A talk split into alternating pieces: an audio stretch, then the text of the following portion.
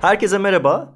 Dağ başını duman almış Overlook Hotel Durmaz Kanar diye çığırdığımız podcast'imiz Kanlar Düşer'in yeni sezon bölümlerine hoş geldiniz. Ben Efe Erdal. Ben Kerem Biçmen. Bu bölümde Stephen King'in aynı adlı romanından uyarlanan senaryosunu Diane Johnson'la beraber Stanley Kubrick'in yazdığı, yönetmenliğini yine Kubrick'in yaptığı 1980 tarihli The Shining'i konuşacağız. Ama öncesinde şey diyeceğim. Ne haber Kerem? İyiyim Efe. Sen nasılsın? İyiyim. Nasıl geçti tatilin? İyi geçti. Sanki şey konuşmuyormuşuz gibi normalde hiç. En son şey diye bitirdik ya işte ben artık kendim için film izleyeceğim, korku filmi Evet. izlemeyeceğim hatta. Korku filmi dışında hiçbir şey izlemedim ya yine. ben izledim ya böyle orada burada bulduğum işte platformlarda falan merak ettiğim birkaç şey vardı. Onun dışında bazen böyle sadece karşıma çıkan şeyleri izledim. Ee, bir de yine her zamanki gibi çokça true crime izledim aslında. O yüzden iyi geçti yani. Güzel geliyor kulağa. Bu şeyi izledin mi ya? Talk to Me'yi. Talk to Me izledim. Evet evet. Nasıl buldun? Yani öyle şey yapmadım. Açıkçası çok bayılmadım. Kötü de değildi bence. Biraz beklentimiz yüksekti. Bu A24'un filmlerinde bence hep şey oluyor yani beklentiyi bir şekilde yönetemiyor diyeceğim şirket. Çünkü bambaşka şeyler bekledik işte bayağı pazarlama şey olarak belki de bilmiyorum. Ama bu arada sadece pazarlama değildi yani birkaç izleyen arkadaşım da aslında çok beğendiklerini falan söylediler. Ben de bayağı dev beklentilerle girdim. İyiydi ama böyle şey yapmadı bana yani. Şu anda mesela hiç böyle aklımda değil film. Vallahi kesinlikle öyle. Ben niye bu kadar şişirildi bu film onu hiç anlamadım. Peter Jackson falan da dedi ya işte son yıllarda izlediğim en korkunç korku filmi falan diye. Böyle normal yani kötü de değildi film ama son Evet. derece normal bir filmdi. Yani benim de aklımda Evet. kalan bir tarafı yok yani. O da Avustralyalı diye belki torpil geçmiş olabilir şey filme. Aa, neden olmasın? Bak çok mantıklı. Hiç öyle düşünmemiştim. Aklım öyle çalışmamış hakikaten. E, tamam gelelim o zaman bizim filme. Shining'i ilk ne zaman izledin? Shining'i ortaokulun sonlarındaydım sanırım Efe. Net hatırlamıyorum ama artık korku filmlerini seven biri olarak işte daha önce konuştuğumuz aslında birkaç filme benziyor hikayesi. İşte Scream'i izliyorum. Korku filmleriyle çok şey biçimde ilgilenmeye başlıyorum. Hani çocuk en küçükken izlediklerim haricinde televizyon dışında da artık filmler hayatımda oluyor. O sırada da tabii böyle şey işte hani en ünlü böyle işte gelmiş geçmiş en iyi 50 korku filmi falan gibi bu tip filmleri araştırmaya başladım. Bulabildiklerimi izliyordum. Ee, bu da o VCD furyasında bulup izlemeyi başardığım filmlerden bir tanesiydi. Ben ortaokulda bir giriştim bu filme. Yine bir şekilde VHS olarak galiba karşıma çıkmıştı. Ama İngilizceydi. O dönem benim İngilizcem de yetmiyordu bu filme. Bir de yani çok şey gelmişti bana. Hani bir korku filminden beklediğim tropları gerçekleştirmediği için ilk 5-10 dakikasında. Şey demişim ya bu film galiba beni sarmayacak ya falan dedim. Ve böyle üniversiteye kadar kenara attığım filmlerden bir tanesiydi. Üniversitede izlediğim zaman da oha ya bu neymiş gerçekten dedim. Ve hani o yaşlarımda izlediğim ve beni geren hani şimdi yetişkinlikte film izliyoruz ve artık eskisi kadar korkmuyoruz ya. Baya böyle çocukluk korkularımı falan hatırlatan bir film deneyimiydi. O yüzden özel bir izleyişti. Her şeyin bir yeri bir zamanı var diyerek geç izlemiş olmamı böyle meşrulaştırabilirim galiba. Aslında şey bakımından benzer bir şey yaşamışız. Yani sen ilk 5-10 dakikası dedin. Hani ben ilk izlediğimde mesela bitirdiğimde çok etkilenmemiştim filmden. Yani ben de mesela film boyunca işte korkmamıştım. Dehşete düşmemiştim yani. Sadece filmi izlerken sıkıldığımı hatırlıyorum biraz Efe. Ama bu sırada hani böyle işte 12-13 yaşında falanım. Bir de üzüldüğümü hatırlıyorum. Yani böyle şey moralimi bozmuştu film benim birazcık. O da sanırım çok normal. Ama tabii filmin işte temaları isteyerek ya da istemeyerek dokunduğu yerler, bütün o geniş anlatıyı ben de işte üniversitede falan filmi bir yetişkin olarak izlediğimde filmi çok daha fazla sevmiştim. Bütün o şeylere artık daha hakim olduğum için. Şimdi mesela arada birkaç kez izledim ama mesela bu son izleyişimde diğer sevmelerimden de daha çok sevdim diyebilirim. Heh onu soracaktım. Şimdi nasıl buldun diye. Yani çok etkileyici bir film. Çok uzun mesela bu izlediğimiz versiyonu şu anda iki, iki buçuk saat civarında hatta biraz fazla sanırım. Ee, ona rağmen mesela tek bir an sıkılmadım. Hatta hızımı alamadım. Ben aynı gün Ice White Shot'ı da izledim bunun üzerine ki o da biliyorsun çok uzun. Aynen.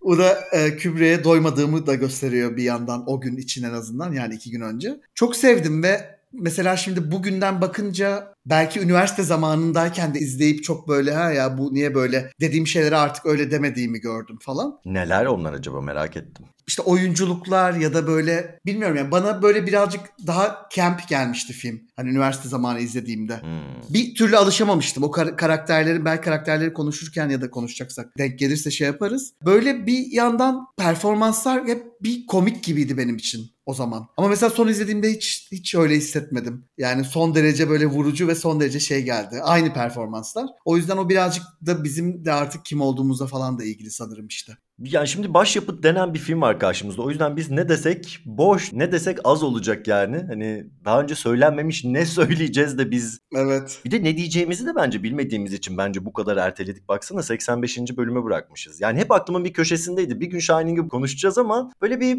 ertele, ertele, ertele dedik hadi geri dönüşümüz muhteşem olsun madem.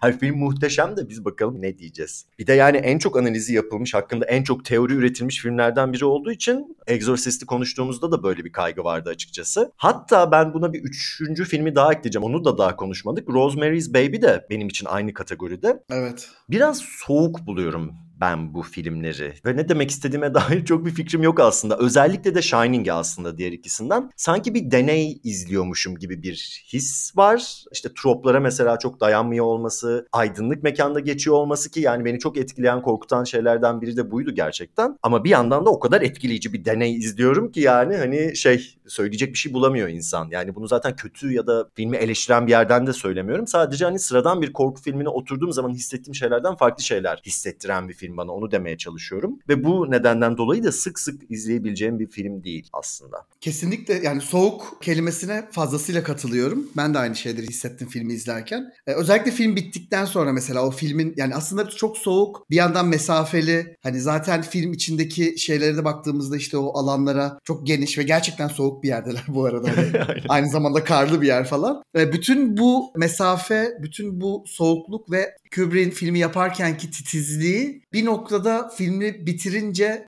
yani evet bitti. İşte şimdi de bir 4-5 yıl sonra belki bir daha izlerim gibi bir his bırakıyor. Yani böyle aa ben hani ne izledim muhteşemdi inanamıyorum. Mesela işte Wendy çok beni etkileyen bir karakter. Ama mesela filmi bitirdikten sonra Wendy böyle günlerce benimle kalan bir karakter olmuyor garip bir şekilde. Hı hı. Karakterlere yönetmen ne kadar hoyrat davrandıysa garip bir şekilde ben de aynı hoyratlıkta buluyorum aslında kendimi yani. Onunla çok böyle benzer bir şekilde konumluyorum. O bakımdan çok garip mesela Danny bile yani. Danny normalde işte belki çok daha fazla seveceğim, sevebileceğim bir karakter olabilecekken film izledikten sonra böyle bende gidiyor. Ama filmi sevmediğim anlamına kesinlikle gelmiyor. Çok sevdiğim bir film. Hatta dediğim gibi böyle 5-6 yılda bir falan 2 yıl önce izlemiştim bu arada. Sıklaşmıştı yani o ara. Ama ona rağmen böyle şey e, hatta bir ara konuşmuştuk seninle Shining'i işte ne zaman konuşacağız falan filan gibi. Hani ben de Shining için delirmediğimi söylemiştim sana. Bu filmi sevmediğim anlamına kesinlikle gelmiyor. Ama böyle sorsalar hani en sevdiğin hani ilk 10 korku filminin içine girmiyor mesela. Yani garip bir ilişkim var diyebilirim bu filmle. Aynen benim de girmiyor ama ya bu film gerçekten çok enteresan, çok iyi bir film olduğu gerçeğini de değiştirmiyor ama yani benim ilk 10 filmimi sorsan içine kim bilir neler neler gireceği için ben hiç söylemeyeyim. Shining olmasa da olur yani. Ben bunu daha önce söyledim mi hatırlamıyorum. Sanki önceki bölümlerden birinde şey demiş olabilirim. O dönem böyle bir tabir olsaydı Shining için elevated horror diyebilirlerdi diye düşünüyorum. Evet. Ya benim Shining'e yaklaşımım böyle ki yine bence sıradan bir elevated horror'ın karşıladığı şeyleri de karşılamayan bir film. Yani bu bir Kubrick filmi gerçekten. Her ne kadar bu arada bir kitap uyarlaması ve hani çok ünlü bir korku yazarının kitabına dayanıyor olsa da yani çok Şimdi Kubrick'e cesaret isteyen falan gibi tabirler kullanmak istemiyorum hakikaten. Ne kadar usta bir yönetmen olduğu ortada ama bu şekilde uyarlamaya karar vermesinin zaten ustalıkla çok alakalı olduğunu söyleyip konuyu şey yapabilirim, toparlayabilirim galiba. Peki Stephen King'in filmden nefret etmesine ne diyorsun? Ya evet o aralarında bayağı ciddi bir şey dönmüş. Hatta böyle bayağı demeçler vererek falan yani o, o onun yönetmenliğine o da onun romancılığına falan laf atmış. Yani anlıyorum aslında hani o kaynak materyalden uzaklaşan bir filmin hani belki yazarı için çok da böyle şey olmayacağını ve işte belirli dinamikleri işte Wendy'nin kim olduğu gibi nasıl bir kadın olduğu gibi falan şeyleri tamamen değiştirdiği için de birazcık yönetmen. Ama şey sonuçta onun romanı bu da bunun filmi yani. Bu konuda birbirlerine bir şey söyleme hakları yok gibime geliyor benim yani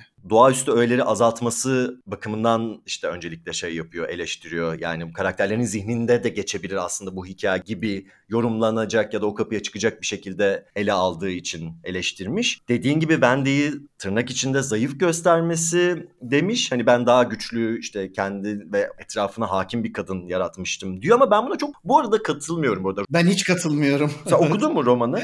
romanı okumadım ama şey Wendy'nin bu filmde zayıf gösterildiği konusundaki yorumlara hiç katılmıyorum. Ben de öyle. Ben de romanı okumadım bu arada ama Stephen King'in okuduğum romanlarından bildiğim kadarıyla zaten nasıl bir kadın karakter yaratmış olabileceği gözümün önüne geliyor. Evet biz burada Wendy'yi kriz anında görüyoruz bolca ama bir sürü şey de başarıyor mesela. Yani şimdi biz güçlü kadın karakterlere bayılmakla beraber hepsinin Ripley gibi olmasını bekleyemeyiz bence. Şimdi belki karakteri konuşunca bir tık daha detaylı ele alırız ama ben de bana şey gibi geliyor. Böyle yıllarca aile içi şiddet korkusuyla yaşamış bir kadının korktuğu şey başına gelince it? Ve bir de bu medeniyetten kilometrelerce uzakta olunca yaşadığı kriz ve buradan nasıl çıkabildiği oğluyla beraber.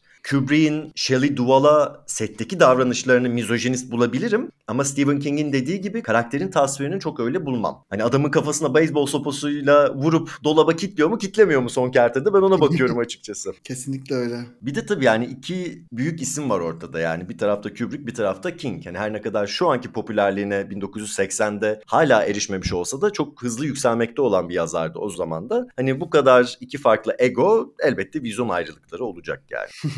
Peki sen bu teorileri falan okudun mu? Yani o kadar çok teori var ki bu filmin ne anlattığına dair. Okudum aslında yani işte yıllar içinde. Şimdi en son bir tabii konuşacağımız için de birazcık baktım. Bilmem bana manyakça geliyor yani filmden yani zaten herhangi bir filmden ya da herhangi bir şeyden bu denli anlam çıkartmaya çalışmak ve bu anla yani özellikle herkesin kendi çıkarttığı anlamın aslında doğru olan okuma olduğunu iddia etmesi falan biraz komiğime gitmiyor değil. Biraz zorlama buluyorum bazıları hatta bazıları o kadar zorlama ki artık eğlenceli hale geliyor. Ama bir yandan da seviyorum tabii herkesin kendi e, yorumunu, kendi teorisini ortaya atmasını. Yani keyif alıyorum bunları okumaktan. Kubrick'in diğer filmleri hakkında da bu Ice White Shot hakkında da mesela hunharca yapılıyor bu teoriler. Çok garibime gidiyor. Sanırım bu filmlerindeki belirsizlik ya da işte filmlerinde belki istediğimiz ya da beklediğimiz o climax'i bize vermemesi nedeniyle de olabilir. Onu insanlar kendi teorileriyle falan bence bir noktada oraya çıkmaya ve onu elde etmeye çalışıyorlar. Gibime geliyor ama hepsinin konusunda bilgim var yani. Yani ben de düşünüyorum hakikaten bir yandan niye var bunca teori diye. Şimdi hani ne dediğini açık açık söylemeyen yönetmenlere bu yapılıyor. Yani ne bileyim bizim sevdiğimiz Lynch'e de mesela çok yapılan bir şey. Ama bir yandan böyle Shining kadar da değil. Yani kimse bence Kubrick'in filmlerine yaptığı kadar böyle obsesif bir yerden açıklama ihtiyacı mesela David Lynch'e atfetmiyorlar. Belki onun hani filmleri çoğunlukla rüya ya da başka sürreal motivasyonlarla ilerlediği için ya bu zaten hani onun mantığı öyle yani. Her şeyin bir karşılığı olmasına gerek yok diye düşünüyor olabilirler. Aksini düşünenler de var gerçi Lynch'in işte Twin Peaks'i saatlerce açıklayan bir videodan bahsetmiştim ya her şeyi çözdüm diye falan. Dört buçuk saat. Aynen dört buçuk saat Evet. istikrarlı bir şekilde.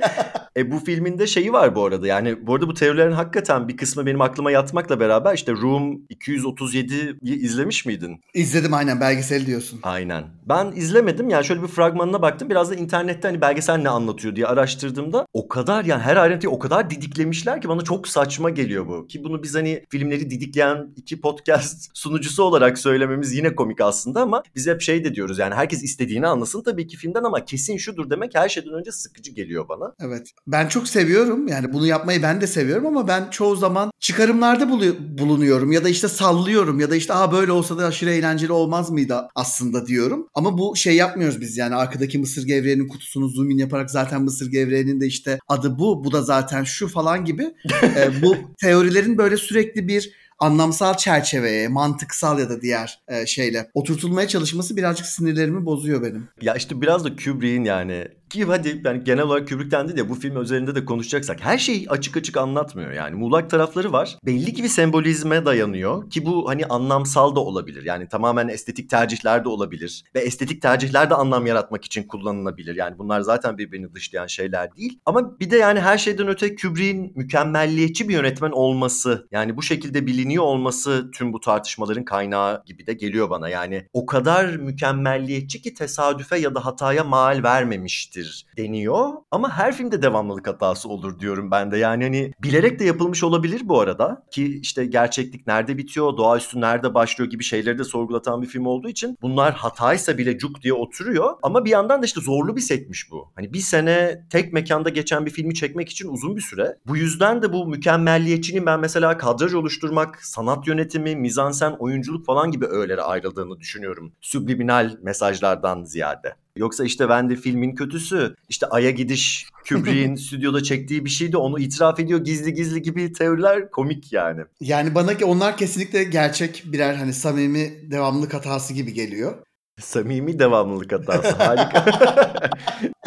Yani onların işte özellikle işte hiçbir hataya yer vermeyip böyle onları bilerek yaparak da başka şeyler söylemeye çalıştığını falan hiç düşünmüyorum yani. Bir sahnenin çekimini işte bir ay ya da işte 150 kez yeniden başlayarak çeken bir insanın bu anlatacağı ekstra şeyleri bunları yaparak anlatacağını düşünmüyorum. Çünkü onun bütün o bütünselliğini bozuyor gibime geliyor yani o kişinin, bu yönetmenin. Hı hı. Dolayısıyla ben onların ger- e, gerçekten birer hata olduğunu düşünüyorum. Böyle bu şekilde de iyi film ama yani hani bunu bir yandan da aslında kendi aranmış oluyor. Yani bu hakkında çıkan işte bütün bu setteki zorbalıklar, ısrarcılığı, mükemmelliyetçiliği işte takıntılı olması falan filan gibi şeylerle o kadar çok haber olunca çünkü insanları susturamazsın. Bir noktada oyuncular gidiyor işte 3 ay sonra konuşmaya başlıyor ya da filmin yapımında yer alan diğer kişiler. Bir yandan da o yüzden aradığını bulmuş gibime de geliyor yani. O zaman al sana bu yani. Sen eğer bu kadar titizsen biz de o zaman senin filmini didik didik edeceğiz. Şunlar şunlar şunlar da yaptığın hatalar gibi bir durumu biraz hak etmiş gibi geliyor bana Kubrick. Ama işte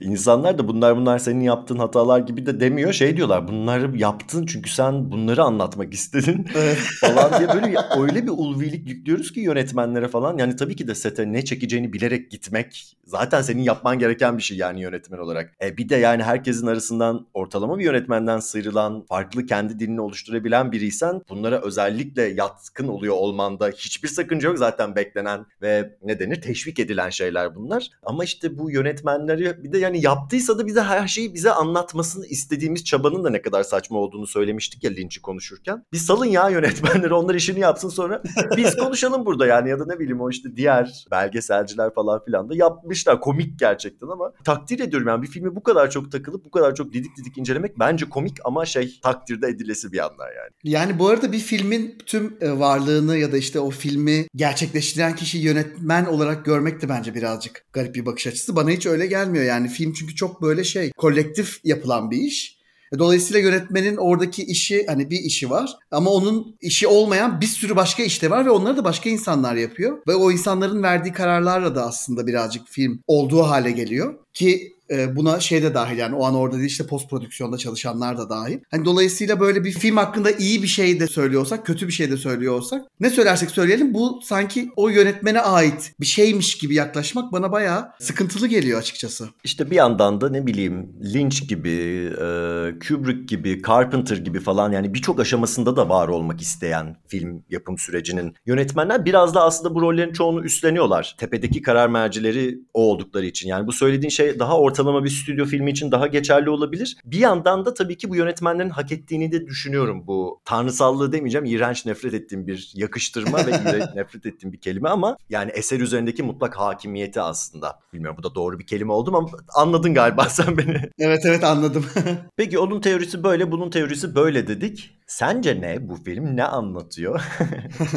ne kadarı gerçekten oluyor? Ne kadar doğaüstü? Bunlar da çok tartışılıyor ya. Yani aslında işte doğaüstü mü değil mi bir ailenin dramasını mı anlatıyor falan bunların hepsi bence bir arada da olabiliyor. Ki bence öyle zaten bu filmde. Ee, ama şey bu kısımda çok ilgilenmiyorum. Çok düşünmedim de yani o işte gördükleri çünkü bir noktada Wendy de hayaletleri görmeye başlıyor. Ama o muğlaklık birazcık hoşuma gidiyor. Ama baktığımızda bu film aslında aile hakkında diyebiliriz yani. Şimdiye kadar konuştuğumuz çoğu korku filminde olduğu gibi bu filmde aile hakkında özellikle de ailedeki erkek hakkında. Dolayısıyla erkeklik hakkında bence bir kurum olarak çok şey söylüyor. Sence? Gerçekten de öyle. Ben de dediğine katılıyorum. Yani her şeyden önce aile içi şiddeti anlatıyor zaten. Yani bunu filmin hiçbir teorisine dayanmadan düz izlediğin zaman da gördüğümüz en net şey o zaten filmde. Doğaüstü güçlerin olduğunu ben de düşünüyorum. İşte bu Jack'in içindeki karanlığa yapışan ya da oradan beslenen veya karşılıklı beslenen hani bir kötülük var ortada. Bu kötülüğün baba karakteri üzerinden ilerlemesini anlamlı buluyorum. Senin dediğin ek olarak hani toplumsal cinsiyet rolleri bağlamında da. Hatta teorilerden bir tanesi bu aile içi şiddetin cinsel istismara kadar gittiği yönünde. Ki bu izlediğimde çok daha fazla dikkatimi çekti ve rahatsız etti bu tarafı. Oraya daha sonra belki detaylı geliriz. Bir yandan da şey teorisi var ya Amerikan yerlilerinin katledilmesinin anlattığına dair teori. Onu da anlamlı buluyorum. Çünkü bir ailenin inşasıyla bir devletin inşasının çok farkı yok benim için. Şimdi bunları zaten detaylı olarak şey yaparız, açarız. Hatta yine bence şöyle yapalım. Karakterleri bu sefer tek tek konuşalım. Zaten 3 tane var. Neyi temsil ettikleri de sanki biraz buralarda gizli. Yani bütün bu hepsini destekleyecek teoriler sanki karakterlerin ne yaptığı ve neyi savundukları üzerinden anlaşılırmış gibi geliyor. O zaman Jack Torrance'la başlayalım. En ikonik korku performanslarından bir tanesi yani. Nasıl buluyorsun? Dediğin yerden aslında başlamak istiyorum. Ailenin inşası ve devletin inşası aynı şeyler dedim. Bence de öyle. Bir yandan da erkeğin inşası da buna çok benzeyen bir şey. O yüzden bu üçünün böyle gerçekten filmde üst üste çok e, muhteşem biçimde oturduğunu düşünüyorum. E, Jack karakteri yani iğrenç bir insan. Hani Jack bunu söyleyebilirim öncelikle. Şerefsiz diyerek başlayalım bir. Şerefsiz diyerek başlayalım. Biz burada şeyi görüyoruz yani bu kişi dedik ya işte doğaüstü şeyler mi yoksa sadece aklını yitiren şerefsiz bir adamın işte ailesi ailesine yaptıkları mı falan gibi. Neden bunlar çok önemli olmuyor? Çünkü orada bence otelin e, görevi biraz şey gibi oluyor Efe. O Jack'in olduğu şey işte beyaz erkek ve bir aile babası. Bu içinde hali hazırda bulunan tüm şeytanları aktive ediyor gibi otel ve aslında bütün Jack'in yapacağı her şeyi de bir noktada kolaylaştırıcı görevi üstleniyor. Burada şey önemli işte otelin senin de dediğin gibi başlarda bahsediliyor o e, Amerikan yerlilerinin işte kanlarının üzerine kurulmuş ki belki de o asansörlerin iki yanından gelen kanlar o kanlar. Hı hı. E, onu da bilemiyoruz çünkü o hiçbir zaman açıklanmıyor ne oldu öyle bir sembol olarak kalıyor o sahne. Aslında hani böyle tamamen işte zaten bir devlet ya da işte bir şeyin inşası özellikle Amerika'da kolonyal kolonyal tarihi düşündüğümüzde falan erkek dediğimiz şey hep ön planda. Bu erkeklerin yaptığı bir şey. Dolayısıyla o kişi buraya geldiğinde burada yapacağı her şey bir noktada aslında bu üçünün yani bu üç figürün işte otelin ya da işte devletin ya da erkeğin yaptığı şey olarak böyle çok evrensel bir şey gibi yani benim gözümde. Sanki bu aile birimine özel bir şey gibi değil de böyle çok genel geçer bir erkeklik hikayesi anlatıyor gibime geliyor film. Ve bunun e, nasıl yıkıldığını da aslında bize güzel bir biçimde gösteriyor. Çünkü ilerleyen her sahnede işte Jack bir yandan artık aklını kaçırıyor olabilir ya da kaçırmıyor olabilir. Yani normalde zaten olduğu şey bu olabilir. Karşısında da bir kadın ve bir çocuk var. Ama şey e, dediğim gibi yani film ilerledikçe Jack'in erkekliğinin ne derece kırılgan olduğunu bir yandan görüyoruz. Çünkü işte sürekli zarar görüyor. Sürekli altı oyuluyor. Ve en sonunda zaten erkekliğimiz donmuş biçimde gözleri açık bize bakıyor. Yani cesedini görüyoruz. Gerçekten öyle. Tabii burada oyuncu seçimi de çok önemli. Mesela sana güven veriyor mu Jack Nicholson ilk sahneden itibaren? Hiç vermiyor hiç vermiyor ve şeyi söyleyebilirim. Jack mesela otele girip böyle işte o halleri hani bir anda otel tarafından ele geçirilmek diyeceğim. O sahneye kadar olan yerlere kadar da aslında çok iğrenç bir adam. Yani oralarda da mesela işte otel müdürüyle olan konuşmasında Aa, evet evet çok sevecek. E, zaten korku filmlerinde çok sever Wendy falan diyor ama onun adına konuşmuş oluyor. Onun dışında arabayla yolculuk ederken işte Deni acıktım dediğinde işte kahvaltını yapmalıydın falan filan diyerek hiçbir şekilde şefkat ya da ilgi göstermiyor. E, dolayısıyla o adam aslında en başından itibaren ya da işte kendi kahvaltı hazırlatıp yatağa getirtiyor falan öyle bir şeyleri var. Otelle ilgileneceğim diyor ama hiçbir şey yapmıyor. Hani kazan dairesini bile aslında Wendy'yi biz kontrol ederken görüyoruz. Hı hı. Yani otelin işlerini de o yapıyor. Bir işi var sadece yazmak. Ee, onu da yapamıyor. Öyle.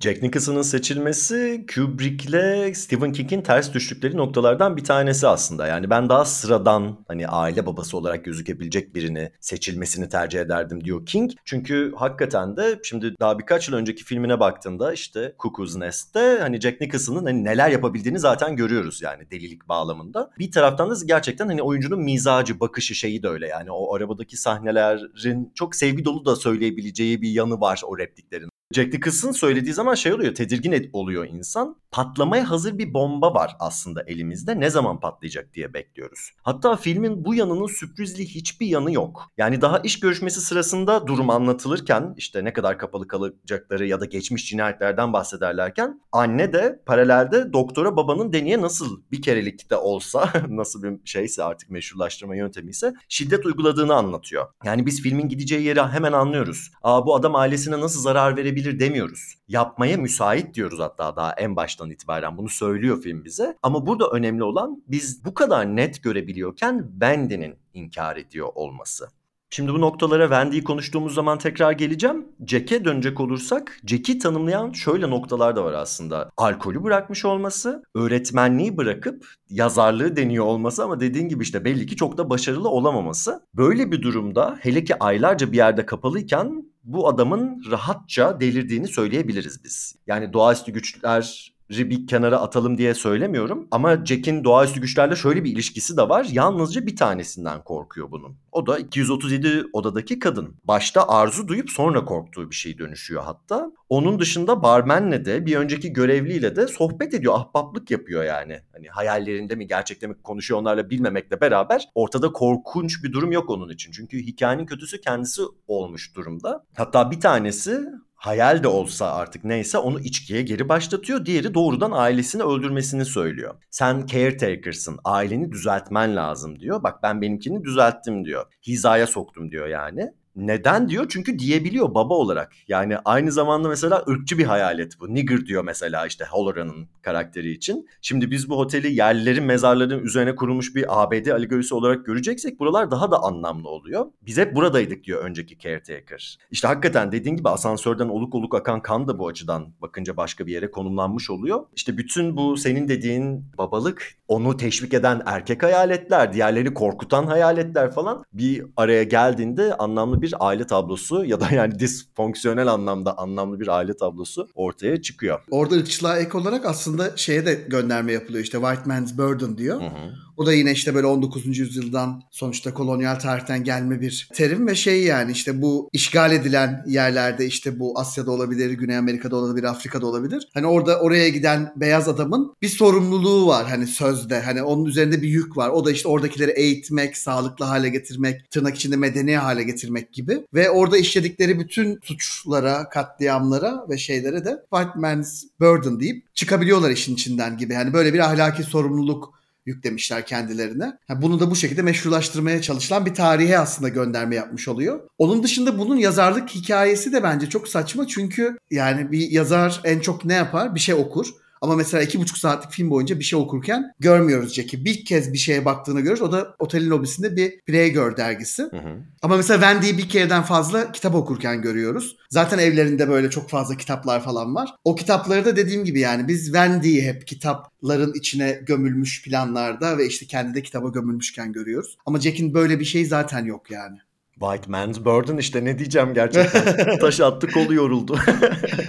Aynen. Peki madem konusunu açtın Wendy'yi soracağım onun hakkında ne düşündüğünü. Yani Wendy benim çok sevdiğim bir karakter. Aslında işte o ilk izlemelerimle e, daha sona yakın olan izlemelerim arasındaki farklardan bir tanesi de bu. Burada şey de çok önemli işte çok zayıf, komik falan bulunmuş mesela. Ya da işte kadın düşmanı bir yerden Wendy'nin yazıldığı işte bu filmde söylenmiş. Bunlara kesinlikle katılmıyorum. Aslında Wendy'yi iyi böyle görmek için bence bir noktada kadın düşmanı olmak gerekiyor gibime geliyor. Ki işte dediğim gibi yani yıllar içinde mesela izlediğimde o böyle bir fikrim zaten tam olarak olmadı ama Wendy'yi hep böyle birazcık daha fazla sevdim. Başka nüanslara böyle dikkat ettim her seferinde falan. Bu son izlediğimde oldukça çok sevdim. Çok gerçekçi bir canlandırma var ortada yani Wendy'nin içinde olduğu durum ya da işte o terör, o dehşet bence muhteşem biçimde burada bize gösteriliyor. Tabii işte setteki yani gerçek hayat daki balıklar falan burada bunları bilmek üzücü. Ama işte günün sonunda filme düşen şey ve benim şu an izlediğim şeye baktığımda gerçekten içinde olduğu durumu muhteşem biçimde yansıtıyor. Bir de şey de yapmıyor yani biraz şeyi bekliyoruz herhalde. Mesela bu koşma sahnelerinde falan böyle hafif sakar gibi biraz sallanıyor, bıçağı tutuşu, hmm. gözlerinin açık olması falan. Ve bu izlediğimde o kadar bir yandan bana mantıklı geldi ki. Çünkü korku filmlerinde bir noktada işte kaçış, o korku anı ya da o dehşet anı falan da aslında stilize ediliyor bence. Hı Burada filmin kendisi ne kadar stilize ve ne kadar dikkatli ve ne kadar titizse Oyunculuklar da bir o kadar ona zıt bir şey gibi söyleyeceğim bunu. Gerçekçi. E, Wendy'nin de çok asla zayıf bir kadın olduğunu düşünmüyorum bu arada. Bizim korku filmlerinde zaten izlerken işte hep söylüyoruz yani kapasiteleri ve bunu kullanma biçimleri falan çok belirleyici oluyor. Sen de başlarda söylediğin gibi beyzbol sopasıyla kafasını yarıp işte şeye kapatıyor kilere. Hani hem hayatta kalacak ama hem de kapalı bir yerde kalacak şekilde. Ardından planlar yapıyor. İşte odanın kapısını tam açmak üzereyken bıçakla bir kesik atıyor. Pencereden dışarı çıkmak aklına geliyor falan. Yani ve günün sonunda aslında şey daha olaylar olmadan önce bile telefon çalışıyor mu diye, telsiz çalışıyor mu diye işte polis istasyonları arayıp konuşan falan birinden. Hani bir yandan da proaktif bir karakterden bahsediyoruz. Aslında oldukça planlı her şeyi Wendy'nin ve günün sonunda oradan Danny ile birlikte kurtulmayı başarıyor. Ve hatta bu adamı bir noktada öldürmüş oluyorlar ikisi birlikte özellikle Danny. Sadece uyanması için Danny'nin böyle bir 50 kez falan Red Room demesini hem de Tony ses Hem de Tony ses tonuyla sinirimi bozan Wendy konusundaki tek şey bu. Ee, nasıl bir uyuduysa artık. Onun dışında şey kesinlikle benim sevdiğim bir karakter. Oyuncunun da muhteşem olduğunu düşünüyorum. Kesinlikle bana söylediğin her şeye katılıyorum. Gerçekten hani Jack Nicholson ne kadar önemliyse o rolün hani patlamaya hazır bir bomba olması için bence Wendy için de o kadar önemli Shelley Duvall'ın seçilmiş olması. Ben başka hiç kimsenin oynayabileceğini düşünmüyorum mesela bu rolü. Hayal ettiğim durumlarda da çok sıradanlaştırıyor mesela film. Yani sıradan bir korku filmi haline getiriyor. O yüzden gerçekten çok doğru bir seçim. Zor bir süreç yaşamış sette ama aşırı da iyi oynamış. Yani eğer bir teraziye koyup tartılacaksa en azından boşa gitmemiş bir performans var. Ortadaki çıktığı dönemde şeye işte Altın Ahududu'ya falan aday gösterilmiş en kötü kadın oyuncu olarak falan. Şimdi küfür edeceğim daha ilk bölümde etmeyeyim basıp gitsinler diyeyim. Bir kere her şeyden önce hayalet hikayelerine ve korku filmlerine bayılan Evet. hatta addict yani bağımlı olduğu söylenen bir karakter var yani bize yakın geliyor o yüzden. Tabii bunu eski bağımlı olan kocasının bu kelimeyi seçmesi de anlamlı tabii ki. Wendy'nin ilk gördüğümüz sahnelerde yani doktorla konuştuğu sahne kadının nasıl bir ruh halinde olduğumuzu anlamamız için gayet uygun aslında. Kocasının oğluna uyguladığı şiddeti sıradanlaştırıyor, meşrulaştırıyor. O sırada külünün dökülmüyor olması da bu açıdan güzel bir ayrıntı. Doktor Deni'nin durumunu anlatırken otohipnoz gibi bir tabir kullanıyor. Aslında otohipnozda olan kişi Wendy. Doktor da korku içinde bakıyor zaten Wendy'nin anlatışındaki rahatlığa. Ve kadın doktor olduğunu da unutmayalım. Hatta Wendy'nin filmde uzun uzun konuştuğu tek kadın bu. Çünkü Jack diri ya da ölü bir sürü erkekle konuşup onlardan erkeklik nasihatı alıyordu. Hatta Wendy bayıltıp depoya kilitleyince hayalet dalga geçiyordu karına mı yenildin diye. İşte toplumsal cinsiyet rollerinin nasıl inşa edildiğinin açık bir örneği aslında. Hatta o sahnede hayaleti bile görmüyoruz. Sadece sesten ibaret. We diye konuşuyor bir de biz yani. Sandığımızdan güçlü çıktı falan diyor bir de Wendy için. Aynen yani ve biz biz böyle düşünüyoruz diyor yani. Nasıl izin verirsin artık ölmeyi hak ediyor diyor bir de yani. Öncesinde hizaya sokacaktın, konuşacaktın olmadı. Bak şimdi artık öldürmek dışında bir çaren kalmadı diyor. Ve dediğin gibi bir yandan da Wendy kocası yazabilsin diye oteldeki tüm işleri yapıyor. O yüzden ben kesinlikle zayıf bir karakter olduğunu falan söyleyemem yani. Kesinlikle öyle. Burada şey bu arada Ölü ya da Diri o erkekler kulübünün üyeleriyle ona benzer bir şey söyledin. Bu çok önemli. Jack'i söylerken bunu söylemedik. Orada hani film aslında erkeklik kurumu hakkında bir şeyler söylüyor derken bunu da biraz kastediyordum. Çünkü şey oluyor yani işte hayaletiyle onuyla bunun hepsi aslında bir araya gelip o şey e, kültürü var ya hani şimdi de mesela bir herhangi bir kadına şiddet olayında birbiriyle normalde çok da alakası olmayan ya da bizim başka başka grupların içinden sandığımız erkekler bir anda bir araya gelip tek bir ağızdan bir şey söyleyebiliyorlar ya bunu tam olarak gösteriyor bence film. Ve bunu zamanının ta yani bizim şimdilerde artık mevzu toplumsal olarak da ne bileyim kamuoyu olarak daha fazla dikkat çeken bir konuyu zamanında güzel ele aldığını görüyoruz yani. Peki Deni'ye gelelim o zaman. Sanki bütün bunların kesişim noktası her şeyin çözüleceği yer Deni'yi konuşunca belli olacakmış gibi geliyor bana. Nasıl buluyorsun onu? Yani Danny aslında çok kritik bir karakter bir kere film için. Çünkü günün sonunda o Jack'in sonunu getiriyor. Zaten filme adını veren şey de bu arada filme adını veren yetenek ya da durum da The Shining'de işte Danny'de var. Böyle söylüyor o aşçıyla yaptığı sohbette. İsmini böyle koyuyorlar yani. Mesela otele gittiklerinde nasıl işte Jack hani doğrudan ve daha böyle şey abartılmış biçimde şeytanlarıyla işbirliği yapmaya başlıyorsa Danny'nin de bu yeteneği diyeceğim ya da işte bu laneti nasıl görüyorsak daha abartılı hale geliyor. Bir noktadan sonra zaten odadalarken artık tamamen Tony olarak görüyoruz şeyi, Danny'yi.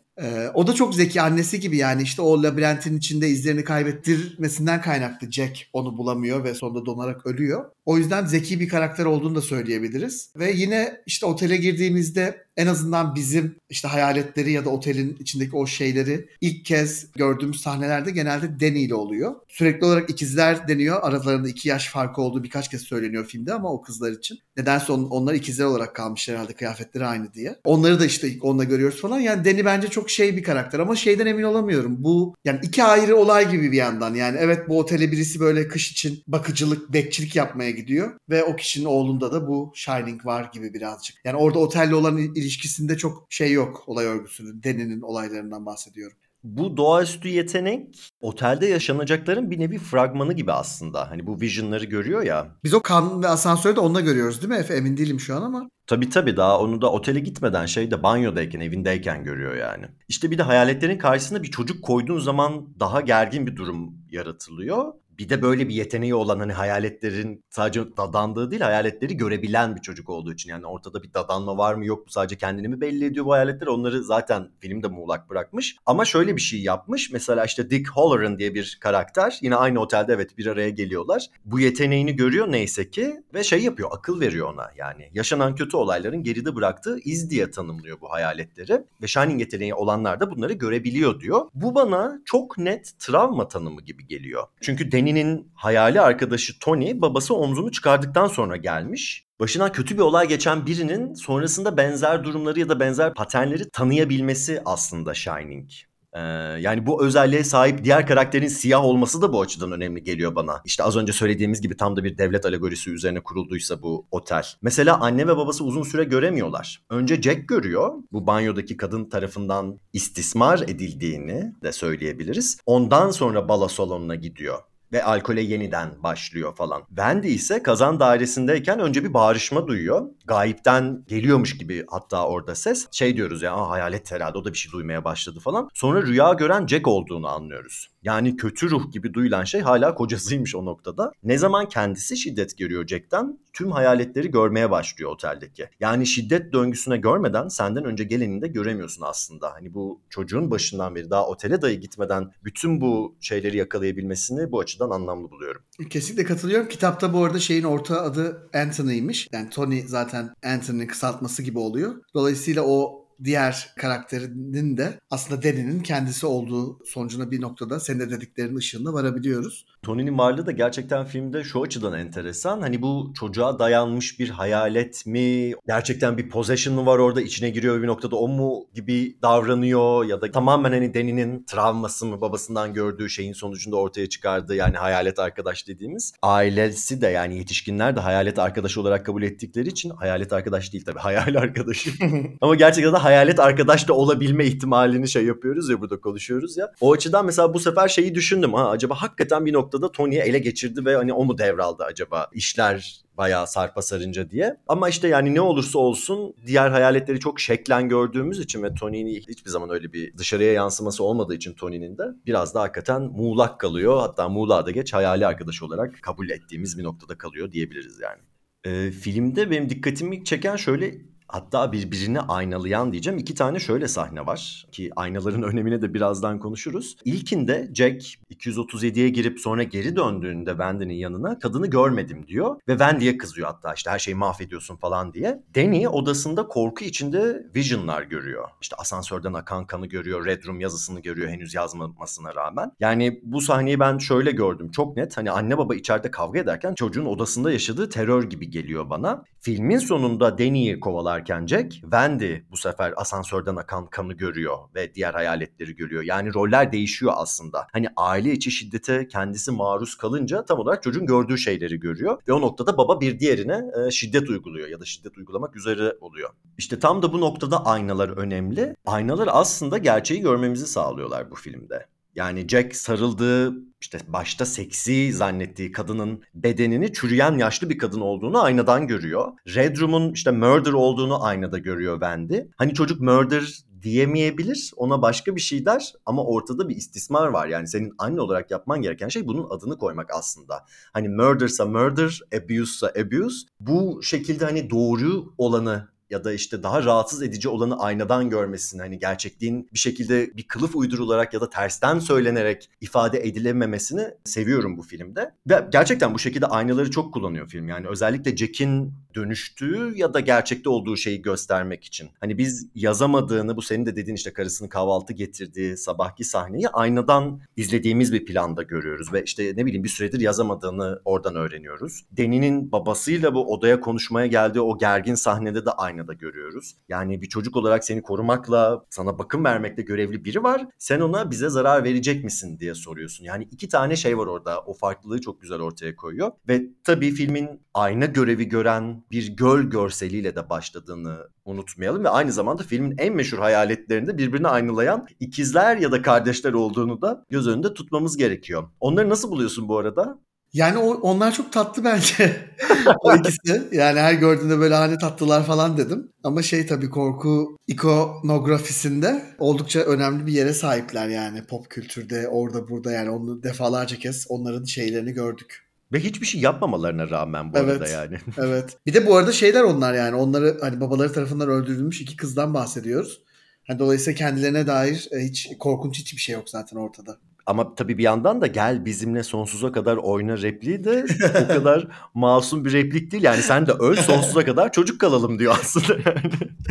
Ya bir de sen ayna demişken şeyi düşündüm. Hani çok simetrik planlardan yani baktığımızda mesela tamamen ekranı ikiye böldüğümüzde hani üst üste dü- düşecek dolayısıyla birbirini aynalayabilecek sahnelerden bahsediyoruz zaten. Bu da birazcık senin söylediklerinle örtüşüyor. Bir de mesela o işte filmin en can alıcı yani Jack'in aramızdan ayrılmasına sebep olan e, labirent de mesela aynısının bir replikası var. O da e, şeyde var. Hatta Jack, Wendy ile Danny gezerlerken onun içinde filmin ortalarında bir yerde o da ona bakıyor. Diğerine bakıyor. Hatta o bir anda ona dönüşüyor falan. Dolayısıyla bu aynalama falan cidden filmde şey ışık şey olarak da var bu ama birazcık daha çok simetrik olmasıyla alakalı filmin. Yani mesela işte bir masa başı lambası abajur varsa hani karşısında ondan bir tane daha var. Hani bir tane odaların bir tanesinde dört tane var böyle karşılıklı birbirine bakan falan. Bunlar da birazcık o senin dediklerine sanki bağlantılı gibime geliyor. Evet evet işte tam da Kubrick'in e, mükemmelliyetçi şeyi hani bu tamamen adamın simetri tutkusundan dolayı da değil ama tematik olarak da bu birbirine aynalama mevzusunun hikayenin içinde de olması yani ona hizmet eden bir durum da bu yani. Sadece güzel gözüken ya da ne bileyim çok dikkatli ve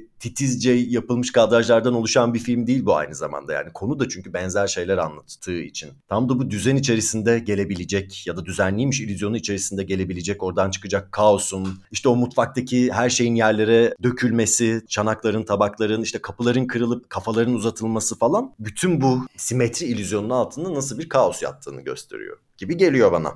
Ya bu arada yönetmeni konuşurken yani mesela şeyi kabullenemiyorum ben Efe işte bu e, bütün işte titizliği ya da bu işte filmi yaparken ekipte olanlara yaşattıkları oyuncular dahil olmak üzere falan filan. Hani ortaya evet bu film çıkmış muhteşem bir film izliyoruz ha harika ama hani bir yandan e, bunun tam tersi şeyler duyduğumuz yönetmenler de var hakkında ve eşit derecede muhteşem filmler çeken. Dolayısıyla bu bence şey değil yani çok bana bir bunun böyle meşrulaştırılmasını çok kabul etmiyorum yani. Çünkü işte hani Kubrick çok titizdi o yüzden böyleydi falan. Wes Craven için mesela herkes ne kadar tontiş ve ne kadar muhteşem bir kişi olduğundan bahsediyor sette. David Lynch hakkında sanırım yüzlerce röportaj dinlemişizdir. Ne kadar inanılmaz bir tatlı olduğu konusunda. E onların da şimdi işleri inanılmaz. Yani bakınca ben onları da çok seviyorum. Hani dolayısıyla mesela bu bana şey gibi gelmiyor. Sanki böyle boktan karakterini saklamak için ortaya atılan bir şey gibi geliyor birazcık.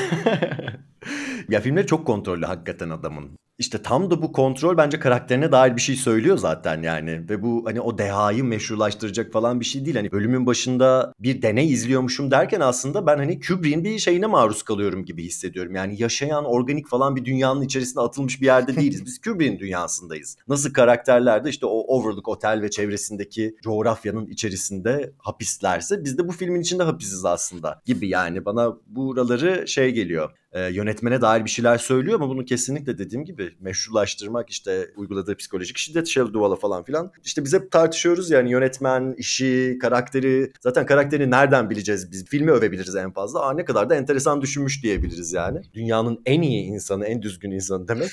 Tanıdığın insana bile diyemiyorsun. Baksana kadın yani kocası sonra neler yapıyor filmin içerisinde. Yani o kadar kontrollü ki bu arada neredeyse her şeyi soundstage'lerde çekiyor. Tüm dış mekanlar dahil olmak üzere yeniden yapılıyor. Çünkü kontrol edebiliyorsun soundstage'in aslında olayı bu yani. Kontrolün tamamen sende olması. İşte çünkü gerçek mekanlarda çektiğinde o oranın dışarıdan başka çekimi bozan şeyler gerçekleşebiliyor. Ertelenebiliyor. Senin kontrolünde olmayan çok fazla şey var gerçek mekan çekimlerinde. Ama o yüzden o işte hep böyle. Yani hani Ice Watch Shot'ta şey hani New York sokaklarını bile sette çekmezsin ya yani hani. hani onu, onu neden birer set haline getirirsin mesela? İşte New York'ta çekim yapmak özellikle zordur diye gitmek istememiştir yani büyük ihtimalle. Anlıyorum bu arada yani kontrol edebildiğim bir ortamda bir şeyler çekmek tabii ki de benim de tercih edeceğim bir şey olurdu bu arada yani. Hele ki bir de bu kadar iddialı bir vizyonu varsa yani ben illa böyle her şey çok simetrik olacak falan diyorsam tabii ki de dış elementler her an her şeyi bozabilir yani. Peki şeyi soracağım sana. Bu filmin herhalde en muğlak taraflarından biri olduğu için üzerine de en çok konuşulan ya da en akıl karıştırıcı yani çok da referansı öncesi sonrası da olmadığı için ne düşünüyorsun ya da fikrin nedir diye soracağım. Bu ayı kostümlü figürün oral seks yaptığı sahne hakkında ne düşünüyorsun? Yani o aslında şeyde tabii kitapta çok daha uzun bir biçimde arka plana anlatılarak var olan bir yermiş. Bir yandan şey buluyorum orayı yani güzel bir sahne gibi buluyorum. İşte gereksiz falan olduğu söyleniyor ama her şeyden önce Wendy'nin de artık aklından ya da içinde olduğu durumdan ya da işte hayaletlerin gerçekten var olduğuna dair bir şeyler söylediği için bize önemli buluyorum o sahneyi ve güzel bir eklenti gibi yani orada onu görmek. Yani gerçekten otelin artık ne kadar manyak yani manyakça şeylerin olduğu bir yer.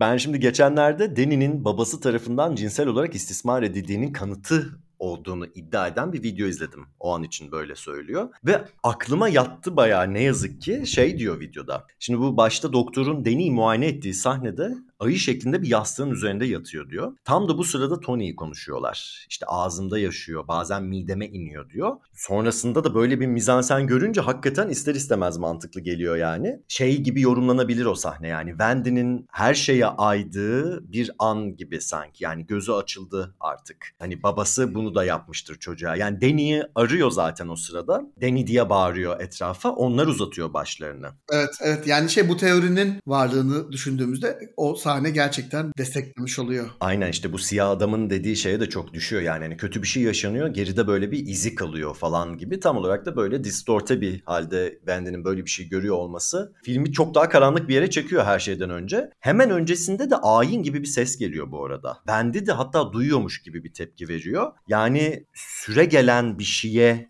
yeni ayıyor gibi biraz ayinin öyle bir şey de vardır ya. Ya bu arada ses kullanımı zaten çok acayip bu filmde ve yani bir bölümü tamamen ses kullanımı üzerine yapabiliriz. O yüzden oraya çok girmeyeceğim. Evet. Bir tek kısaca şunu söyleyebilirim. Jack de Wendy de önce sesler duyarak hayaletlerin varlığını görüyorlar. Jack de müzik duyuyor hatta bu balo salonuna girmeden önce. Bir şeyin yani önce sesi geliyor doğaüstünün sonra kadrajımıza giriyor. Ama Danny yavrum Red Room diye diye dolanıyordu ortalıkta. Yani ne zaman yazıya döküyor yani babanın yaptığı şeyi yapıyor. Yazar ya babası da. Onun sistemiyle ifade ediyor kendini o zaman derdini anlatabiliyor. Yani ses kullanımı gerçekten inanılmaz. İşte şimdi Elevated dediğimiz korku filmlerinin bazılarıyla da çok aslında benzeşiyor. Arkadan o sürekli bir çıtırtı ve böyle bir huzursuz bir ses, bir cızırtı gibi şey o hem de 1980'de kullanılmış olması bence son derece güzel. Ses dışında şey Işık da filmde bence çok önemli. Yani dediğim gibi işte sürekli her tarafta bir şeyler var. Aydınlatmaların böyle açık olduğunu görüyoruz. Aşırı aydınlık bir film. Mesela en başlarda otel müdürü şey diyor. Siz çok küçük bir kısımda kalacaksınız otelin. Şu işte batı yakasında, kanadında bir şey diyor. E, yüzlerce odanın olduğu bir otel ama karakterlerimizin gezindiği her yer tamamen aydınlık. Hem de işte günün sonunda yani lanetli ev formülünü alıp bir noktada lanetli otel şeyine getiren bir film. Onu böyle troplarıyla birlikte bu tarafa taşımaya çalışan bir film. Hani böyle olduğunda işte hayaletler, yalnızlık, izolasyon falan filan hani karanlık sahneler bekleyeceğimiz bir film olur. Yani bu keywordlerin hepsini saysak birine Hani bunu karanlık ve tozlu bir yerde geçeceğini söyler. Ama o noktada büyük ihtimalle işte bizi esas dehşete düşüren şey mantıksız da olsa sürekli her yerin aydınlatılmış olması oluyor. O noktada işte halının desenlerini görmemizin filmin atmosferine hani oranın karanlık olması ve arkadan bir şeyin geçmesinden daha çok katkı yapacağını düşünmüş olduğunu düşünüyorum yönetmenin.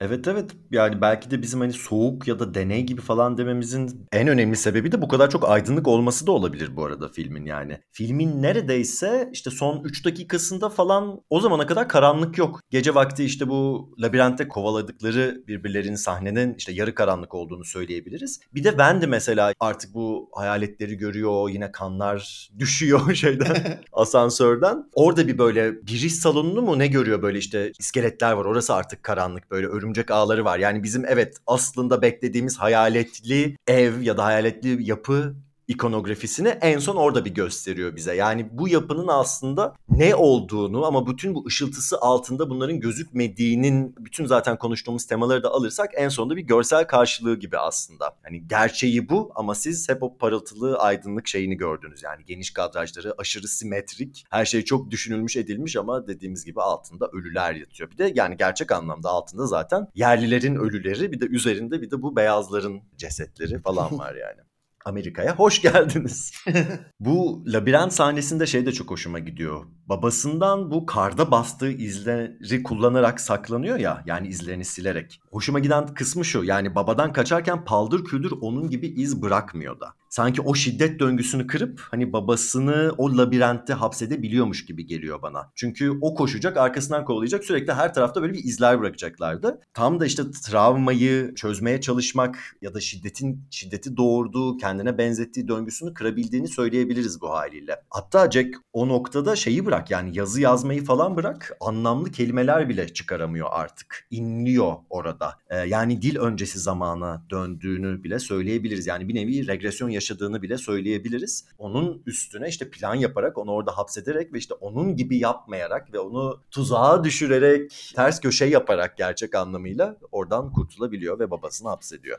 Bu da bu arada Amerikalı yerlilerin kullandığı bir yöntemmiş. Hani şey işgalcilere karşı. Gerçekten mi? Evet evet izlerine o karda işte o kaybetme şekli falan filan. O noktada da şeyli de anlamlı oluyor işte otelin üzerine kurulduğu. İşte orada birçok böyle kan akıtarak falan zalimlikle, cinayetle oraları ele geçirip sonrasında o kuranlar ve onların geniş kulübü hatta o kulüpte hep aynı kişilermiş. Çünkü filmin sonuna geldiğimizde orada da Jack'i görüyoruz yani o 1921'de de oradaymış Jack. Bu böyle bir o kötülüğün böyle döngüsü gibi aslında tezahür ediyormuş. Sonrasında Danny bunları ve bu kulübü tam da işte bizim tarafında olduğumuz kişilerin yöntemini kullanarak alt etmesi de bence çok anlamlı. Güzel. Tam da işte hani o şiddet döngüsünün var ettiği ve bu sayede işte Shining sayesinde diğerlerinin yaşadığı kötü deneyimleri görüp anlayabildiğini de söylemiştik. Bu açıdan bile hakikaten anlamlı oluyor. Danny'yi tekrar kutluyoruz hakikaten o zaman. Helal olsun diyoruz yani.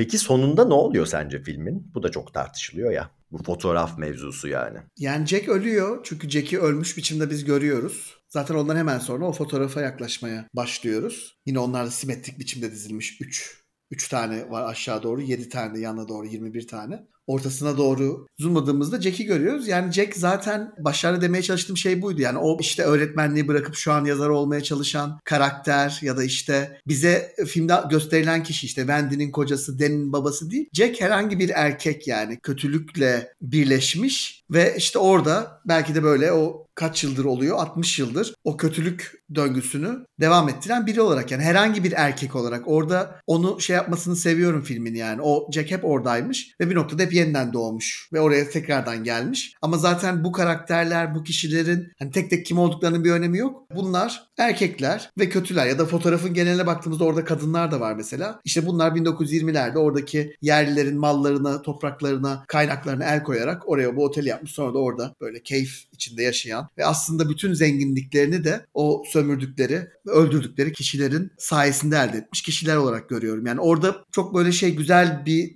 döngü yapmış oluyor film bence. Ya benim için o kadar muğlak bile değil ki bu. Yani şunlar evet net demiyor. Hapis kaldı diyebiliriz hakikaten. Otel onu yuttu diyebiliriz. Ruhunu ele geçirdi ve sanki bütün bu döngünün parçasıymış da diyebiliriz. Ki zaten kendisi de diyordu ya da ona deniyordu galiba bu diğer caretaker tarafından. Yani hep buradaydın deniyordu. İşte bunlar aslında tam olarak buraya hizmet ediyor. Mesela Kubrick bir reenkarnasyon durumu olduğunu da söylemiş. Bu durumda biz tüm bu caretaker'ların aynı bokun soyu olduğunu da iddia edebiliriz. Ve bütün bu senin söylediklerinin üzerine o resmin altında 4th of July yazıyor. Yani o günün ne olduğu da önemli. Tam da bu işte diğer alegori yani ülkenin üzerine kurulduğu söylenen değerlerle ilgili meseleyi de güçlendiriyor. Tam da bu işte beyaz adamın yükü ya da beyaz adamın laneti belki de sonsuza kadar bu korkunç yerde var olmak durumunda kalmaktır diye de toparlayabiliriz herhalde.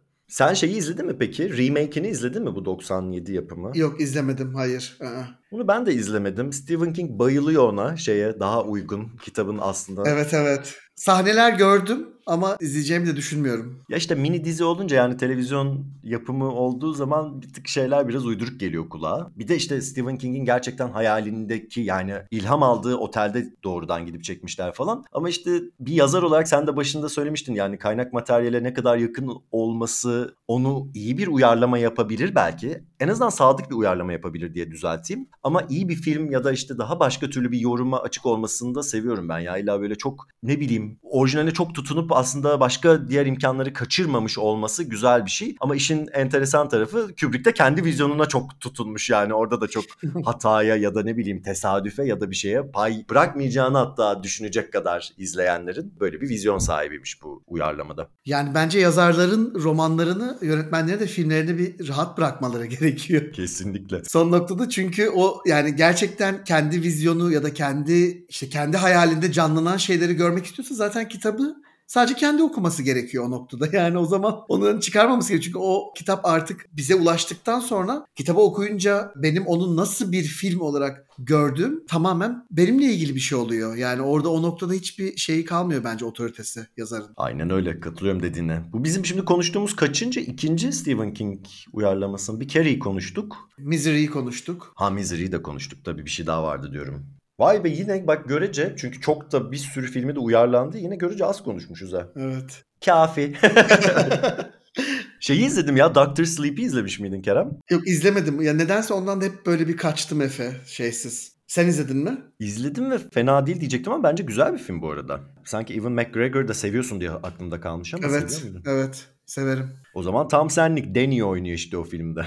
ve gerçek anlamda yani bu filmin DNA'sını çok güzel korumuş ve Stephen King bile barışmış artık yani Kubrick'in uyarlamasıyla. Tam bir legacy sequel diyebileceğimiz bir şey yapmış yani yeni bir durum var. Doctor Sleep kitabına çok daha uygun ve çok daha ne bileyim sadık bir uyarlama aynı zamanda ama Kubrick'in ikonografisini yani aynı otel, aynı hayaletleri falan böyle. Filmin son böyle çeyreği şeyde Overlock'a geri dönüşte geçiyor. Ee, ve oraları izlemek yani filmin diğer taraflarını izlemek de keyifliydi ama en çok işte hayran olarak bir de çok gerçekten de insanın beynine kazınmış bir ikonografi olduğu için o otelin kendisi ve barındırdığı hayaletler onları başka bir şeyde ve yıllar sonra ve görece kaliteli bir yapımda izlemek hoşuma gitti açıkçası. Ben de izleyeyim o zaman. Bence izle hemen arkasından yapıştır. Böyle işte galiba bu kadar mı? Bir sürü şeyden de bahsettik ama işte o kadar çok bahsedilen bir film ki bu bizlik bu kadar olsun madem.